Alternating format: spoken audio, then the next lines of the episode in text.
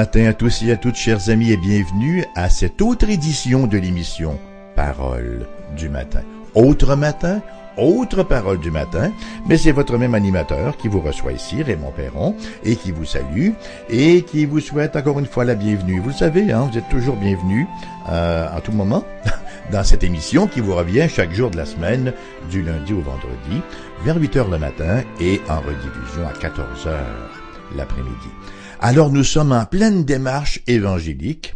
Vous le savez certainement si vous êtes un ou une habitué de l'émission. Nous sommes dans l'évangile de Luc. Et ce matin, nous lirons le chapitre 9, bien sûr, où nous sommes rendus, et les versets 37 à 45. Donc, l'évangile de Luc, chapitre 9, versets 37 à 45. Le lendemain, lorsqu'ils furent descendus de la montagne, une grande foule vint au-devant de Jésus. Et voyant du milieu de la foule, un homme s'écria, « Maître, je t'en prie, porte les regards sur mon fils, car c'est mon fils unique. » Un esprit le saisit, et aussitôt il pousse des cris, et l'esprit l'agite avec violence, le fait écumer, et a de la peine à se retirer de lui après l'avoir tout brisé. « J'ai prié tes disciples de le chasser, et ils n'ont pas pu. » « Race incrédule et perverse, répondit Jésus, jusqu'à quand serai-je avec vous? Et vous supporterai-je?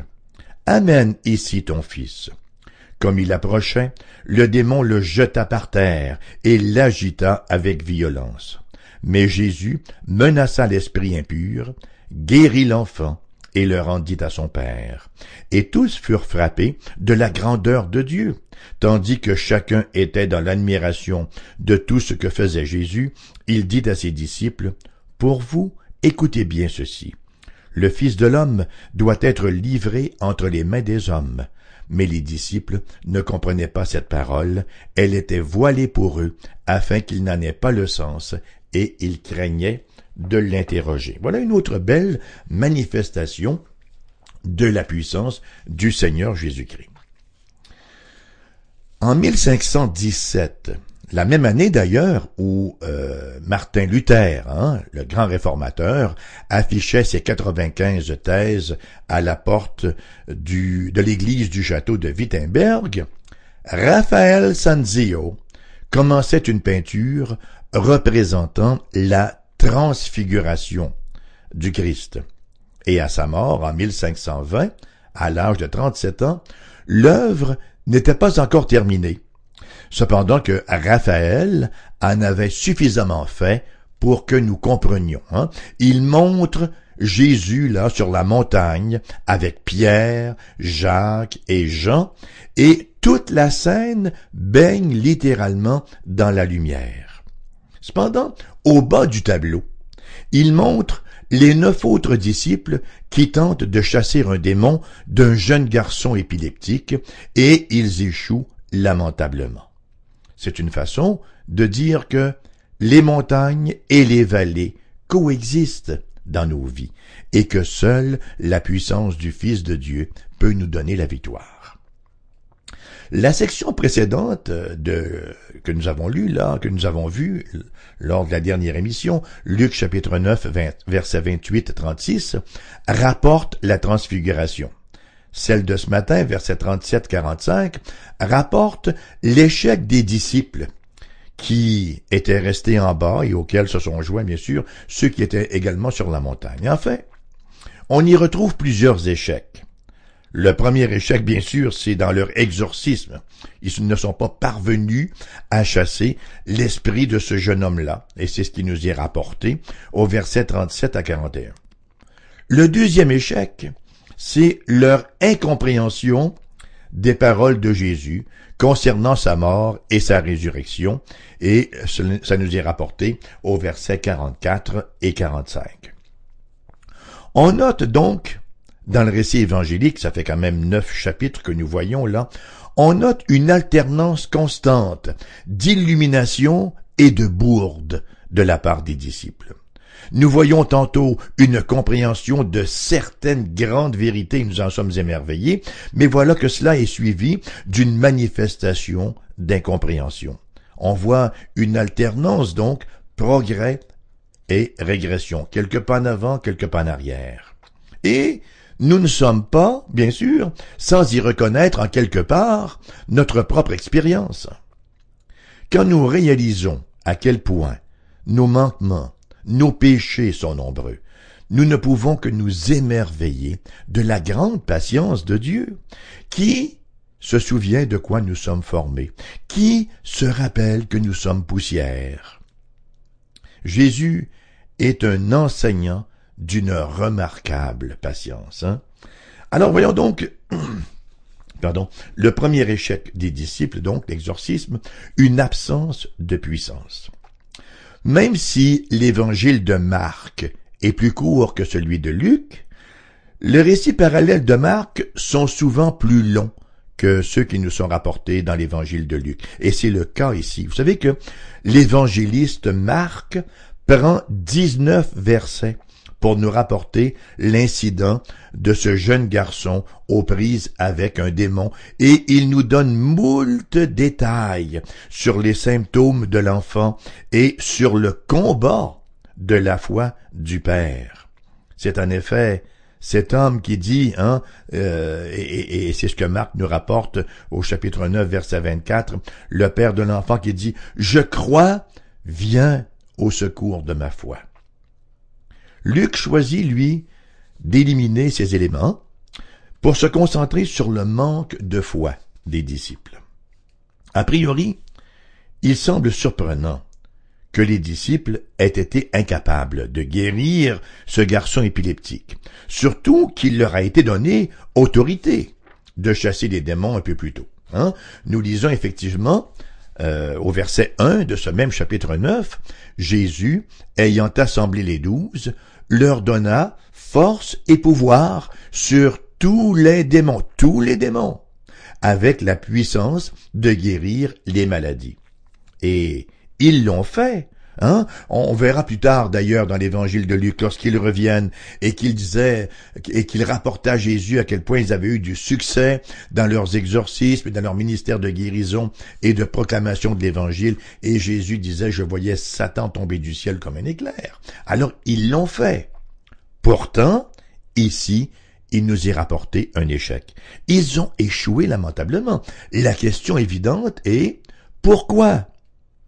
Et c'est précisément cette question qu'il pose à Jésus. Et c'est Marc qui nous rapporte la question au chapitre 9, versets 28-29.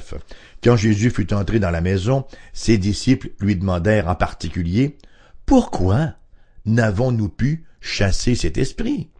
Il leur dit « Cette espèce-là ne peut sortir que par la prière. » Déjà le grand enseignement, cette espèce d'esprit-là ne sort que par la prière. En fait, Jésus aurait pu dire tout le ministère évangélique, toute forme de ministère chrétien doit impérativement être lubrifiée de prière. Et les grands, la tentation de se reposer exclusivement sur nos dons, d'avoir eu quelques réussites passées et de dire, maintenant je sais comment ça marche, je connais le truc, j'ai pris le pli, j'ai pris la forme, ça va aller de soi. Non, ça ne va jamais de soi et ça ne va jamais de nous, mais ça va de lui, le Seigneur. On ne peut jamais se reposer exclusivement sur nos dons. Ces dons-là doivent être loin de la grâce de Dieu pour être opérationnel et pour être, bien sûr, efficace comme faire se doit. En Matthieu, chapitre 17, verset 20, autre passage parallèle qui rapporte le même incident.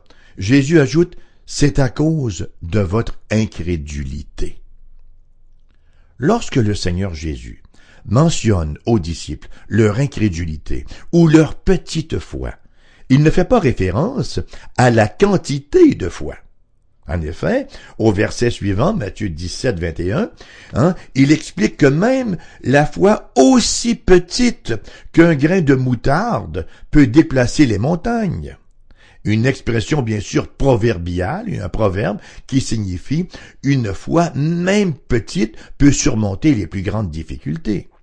Les disciples avaient au moins cette fois-là, dans un certain sens, sinon il n'aurait jamais tenté de procéder à un exorcisme. Donc ici, le reproche de Jésus ne fait pas référence à leur quantité de foi, mais plutôt à la déficience de leur foi, c'est-à-dire la sorte de foi qui n'est pas efficace. Qu'est-ce que je veux dire par là? On en a parlé souvent au cours d'émissions précédentes, on en a parlé à maintes reprises, des trois éléments de la foi. Premièrement, il y a le contenu de la foi. Quelqu'un qui a la foi, c'est pas quelqu'un qui a un sentiment, qui dit « Ah oui, je sens que je crois là ». Non, il doit avoir un contenu. Ce que je crois est aussi important que croire même. Alors le contenu de la foi, c'est ce que Jude, le frère du Seigneur, nous rapporte lorsqu'il écrit au verset 3 de son épître, qu'il s'est senti poussé à écrire pour la foi transmise au saints une fois pour toutes. Il parle du contenu de la foi qu'on retrouve entre les deux couvertures de l'Évangile, les deux couverts de l'Évangile. Le deuxième élément, c'est l'assentiment. En latin, on dit assensus. L'assentiment. Et ça, c'est purement intellectuel. Oui, je crois effectivement que Dieu existe. Jacques, autre frère de Jésus, dans son épître, va dire « Tu crois qu'il y a un seul Dieu, tu fais bien. » Satan aussi le croit et il tremble. Donc, avoir le contenu de la foi, y donner un assentiment intellectuel, ça ne sauve pas encore, voyez-vous. Ce n'est pas encore la foi biblique complète. Il doit y avoir le troisième élément qui est l'engagement du cœur, en latin le fiducia, la consécration au Christ, et qui est « si tu crois dans ton cœur ». L'appropriation personnelle, et c'est effectivement ce troisième élément qui fait que la foi n'est pas uniquement une chose intellectuelle ou une chose mécanique, mais c'est personnel et c'est agissant. Et c'est précisément cet élément qui brille ici par son absence. J'oserais dire que, et j'imagine que c'est votre cas aussi, il nous arrive souvent, nous chrétiens, de prier dans cette absence de troisième élément. On prie d'une manière mécanique. La Bible dit de prier « Seigneur, au nom de Jésus, Amen ». Et on n'a pas vraiment d'attente, le cœur n'est pas plus investi que cela. On tombe souvent dans ce même piège-là de faire les choses mécaniquement, de faire les choses exclusivement, intellectuellement. Et c'est pourquoi, comme le souligne l'évangile de Marc, Jésus dit à ses disciples que la raison pour laquelle ils ont échoué dans leur exorcisme est qu'ils n'ont pas soutenu leurs efforts dans la prière. Voyez, la vraie foi du cœur se manifeste par une dépendance de Jésus, par la prière. Ce genre d'esprit ne sort que par la prière. Le problème, ils approchaient ce défi-là avec une formule. Voilà, nous avons une formule, s'attendant à des résultats inévitables. Vous savez, lorsqu'on prie et qu'on termine « Je te prie toutes ces choses, notre Dieu, au nom de Jésus », c'est pas une formule magique. C'est une reconnaissance de notre dépendance de Jésus. Ce n'est pas une formule qui, dès qu'on la prononce, immédiatement la chose se produit. Non, la prière, celui qui s'approche de Dieu doit le faire par la foi. Alors donc, les disciples approchaient ce défi avec une formule. Ils s'attendaient à des résultats inévitables, la sorte d'erreur qu'on exprime en latin par l'expression « ex opere operato », qui signifie que le résultat suit le simple fait d'accomplir un rite. Les sacrements sans la foi, par exemple. Il y a une faction de l'Église chrétienne historique qui croit que le simple fait de mettre quelques gouttes d'eau sur la tête d'un enfant et de réciter une formule avec le parrain à côté qui s'engage, de facto vient d'introduire l'enfant dans l'Église du Seigneur Jésus-Christ et voilà de lui donner ainsi la grâce de Dieu. Non, ce n'est pas ex opere operato. Il faut impérativement que la foi soit présente. Il en est ainsi lorsqu'on s'approche de la table de la communion. Le fait de prendre une cuillère à soupe de vin et un petit cube de pain ou une gaufrette, selon la forme qu'on lui donne, n'a aucune efficacité en soi si la foi n'est pas présente. Ce n'est certainement pas l'enseignement biblique que ce principe de ex opere operato. Ni les sacrements, ni quoi que ce soit d'autre ne peut produire de résultats spirituels mécaniques, puisque la foi efficace consiste en une relation. Voilà, la foi efficace consiste en une relation dans laquelle nous dépendons entièrement de Dieu. Voici donc deux leçons importantes à tirer de ce récit. Pour être efficace au service de Dieu, nous devons être en continuelle relation avec lui. Et ça, c'est un piège dans lequel on peut si facilement tomber que celui de vivre un peu d'une manière formelle, plutôt que de vivre une authentique expérience de la grâce de Dieu, une véritable relation avec Dieu. Et c'est toujours dangereux que cette relation-là dérape, se détériore et soit réduite à quelque chose de purement mécanique. On fait des choses par habitude.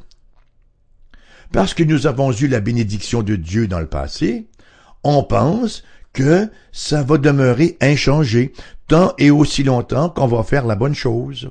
On va à l'église, on lit la Bible, on peut même enseigner à l'école du dimanche, on peut même prêcher et, tristement, on peut faire toutes ces choses sans une dépendance de Dieu, sans une foi active, et ce faisant, échouer.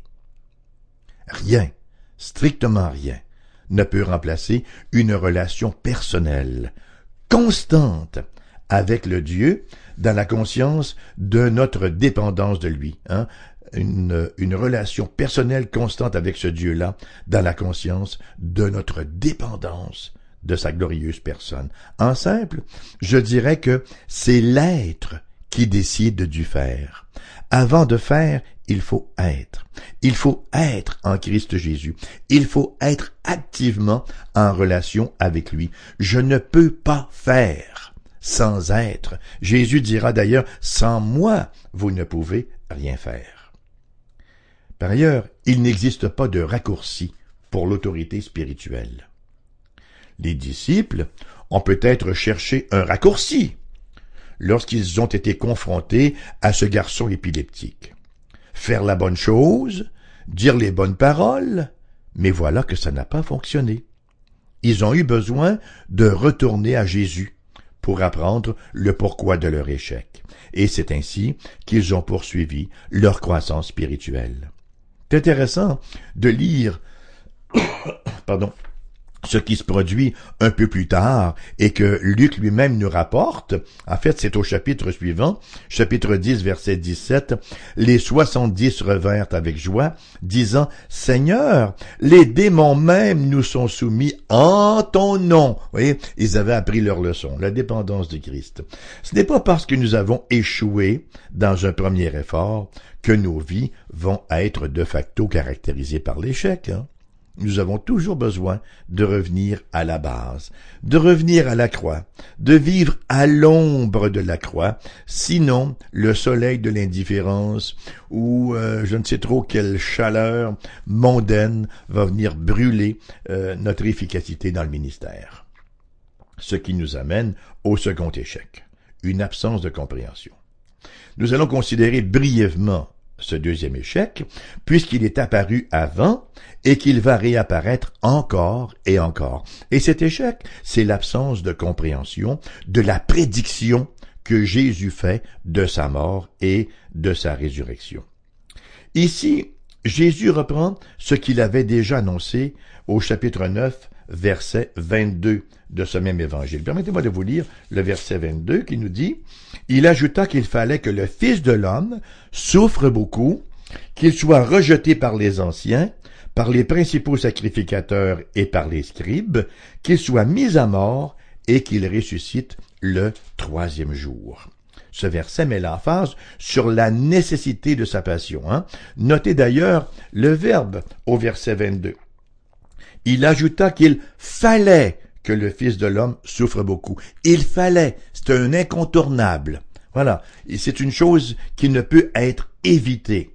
Et que nous dit-il au verset 44, qu'il répète à ses disciples? « Pour vous, écoutez bien ceci, le Fils de l'homme doit être livré. » Voyez-vous les deux verbes? « Il faut » et « le Fils de l'homme doit être ». « Il faut qu'il souffre, il doit être livré. » Les disciples étaient confus sur la question.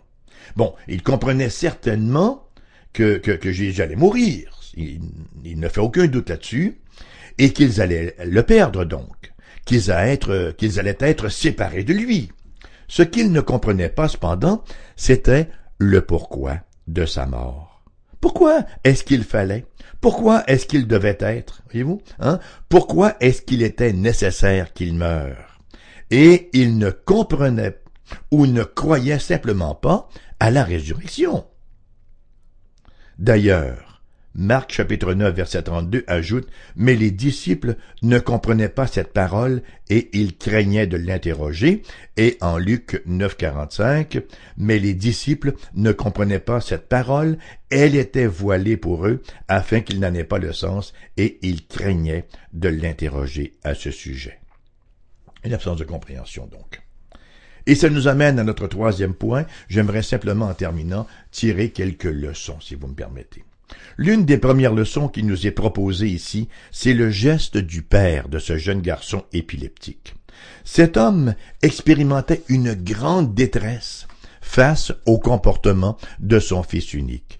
Le désespoir de ce pauvre père, d'ailleurs, ressort clairement du texte, en versets 37 à 40. « Lorsqu'il fut descendu de la montagne, une grande foule vint au-devant de Jésus, et voici du milieu de la foule, un homme s'écria, « Maître, je t'en prie, porte les regards sur mon fils, car c'est mon fils unique. » Un esprit le saisit, et aussitôt il pousse des cris, et l'esprit l'agite avec violence, le fait écumer, et a de la peine à se retirer de lui. Après l'avoir tout brisé, j'ai prié tes disciples de le chasser, mais ils n'ont pas pu. Il est désespéré, ce pauvre papa-là.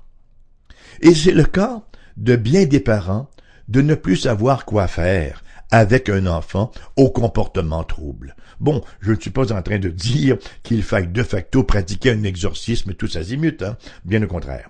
Mais ce que le texte nous enseigne ce matin, c'est que dans ces cas-là, c'est de l'amener à Jésus. Vous savez, les conseils qu'on donne à nos enfants, les instructions, les corrections qu'on leur applique même, et les exemples auxquels on les expose, ne peuvent suffire à la tâche. Il faut impérativement amener nos enfants au Seigneur Jésus dans la prière, intercéder régulièrement pour eux, prier pour leur vie privée, leur vie personnelle, leur vie scolaire, leur vie sociale, le choix de leurs amis, leur choix de carrière, que le Seigneur puisse garder leurs pensées. Lorsqu'un enfant qui a fait les délices de ses parents au cours des premières années de sa vie, emprunte une voie de perdition, c'est, il va sans dire, un immense poids de chagrin pour des parents. Cependant, et c'est ça l'encouragement, aucun cas n'est vraiment désespéré. À l'exemple de ce père, dans le récit de ce matin, hein, et il l'amène à Jésus. Tes disciples n'ont pu le chasser. Il avait certainement tout essayé et il est complètement désespéré et il l'amène au Seigneur Jésus. Dans un deuxième temps, nous relevons dans ce texte 4 erreurs communes chez les chrétiens. Excusez. Pour conduire les gens au Christ, ce sont des erreurs qu'il nous faut éviter. Premièrement, ne pas faire confiance à Dieu pour accomplir ce que lui seul peut faire. Voyez-vous, après l'expérience de la montagne, pour les disciples, il y a eu l'expérience de la vallée. Ah, sur la montagne, tout est beau, il y a Jésus, il y a Élie, il y a Moïse, faisons du camping à jamais, Seigneur. Hop, on descend dans la vallée, et là, les choses prennent une autre perspective. Pourquoi ont-ils échoué dans leur tentative de chasser l'esprit de ce jeune garçon? Ce n'est pas en raison d'un manque d'effort ou d'un manque de bonne volonté, ce n'est pas non plus parce qu'ils avaient perdu leur puissance, mais leur incrédulité. Ce genre de démon ne sort que par la prière. Deuxième erreur évitée, le danger de perdre de vue la croix. Versets 43-45. Et tous furent frappés de la grandeur de Dieu, tandis que chacun était dans l'admiration de tout ce que faisait Jésus. Il dit à ses disciples, « Pour vous, écoutez bien ceci, le Fils de l'homme doit être livré entre les mains des hommes. » Mais les disciples ne comprenaient pas cette parole, elle était voilée pour eux. La croix demeure au centre du christianisme. Pour le Christ, la croix était incontournable, était inévitable. Et en même temps, pour le disciple, il y a aussi la croix à porter, et le Seigneur Jésus a été très clair là-dessus. Troisième erreur à éviter, rechercher notre propre gloire. Et nous en dirons davantage lors de notre prochaine émission à cet effet-là, mais au verset 46, là, pour nous mettre l'eau à la bouche, « Or, une pensée leur vint à l'esprit, savoir lequel d'entre eux était le plus grand. » Il y a toujours une recherche de grandeur, une recherche de prééminence qui nous guette avec son piège tendancieux à chaque tournant. Quatrième erreur, combattre le mauvais ennemi. Et cette question fera aussi partie de notre prochaine méditation, mais en avant-goût, versets 49 et 50. Jean prit la parole et dit, « Maître, nous avons vu un homme qui chasse les démons à ton nom, et nous l'en avons empêché, parce qu'il ne nous suit pas. » « Ne l'en empêchez pas, lui répondit Jésus, car qui n'est pas contre vous est pour vous. » Et pour vous, le danger d'une étroitesse d'esprit, le danger d'être hyper rigide et de croire que nous sommes les seuls à avoir exactement la formule et que nous avons le monopole du ministère. 4 pièges donc à éviter. Et nous nous arrêtons ici pour ce matin. L'émission vous reviendra bien sûr à 14h en rediffusion cet après-midi. Qu'il me soit permis en terminant, si vous n'êtes pas encore disciple du Christ, de vous inviter à lire l'Écriture sainte. Dieu, dans sa miséricorde, Dieu aurait très bien pu garder le silence. Hein? Si Dieu eût choisi de se taire, les carottes étaient cuites, voyez-vous. Plus de salut possible. Si le ciel avait gardé le silence, si le ciel avait décidé de ne pas venir sur la terre, jamais la terre aurait pu se rendre au ciel. Dieu, dans sa miséricorde, a bien voulu se révéler. Et plus encore, il a bien voulu faire en sorte que cette révélation soit mise objectivement sur un support écrit qu'on appelle la Bible, la parole de Dieu, pour la préserver des altérations. Nous avons dans la Bible une révélation objective de Dieu. Il a fait en sorte, dans sa toute-puissance, de la conserver à travers les âges. Et il y a toutes sortes de clichés qu'on sort. C'est écrit par des hommes, etc., etc. Lisez-la. Et voyez s'il s'agit là d'un discours d'homme. C'est un défi. Lisez la parole et voyez si un homme aurait pu écrire un tel chef-d'œuvre. Je vous invite à lire l'Écriture sainte. Et ma prière pour vous est que vous puissiez y rencontrer le Seigneur Jésus-Christ, le seul nom qui ait été donné parmi les hommes, par lequel nous puissions être sauvés. Merci d'avoir été là encore aujourd'hui. Si vous désirez nous contacter, vous le savez, vous avez beaucoup de possibilités de le faire, en commençant par la voie postale. Notre adresse courriel mon adresse postale est la suivante, AERBQ, casier postal 40088, Québec, QC, G1H2S5. Adresse courriel, elle est sur notre site internet, foifm.com. Numéro de téléphone pour les gens de la région de Québec, 418-688-0506. Ailleurs en province, numéro sans frais, 1-877-659, voilà, 0251. Merci de pardonner ma rapidité en terminant, c'est parce que mon temps est écoulé.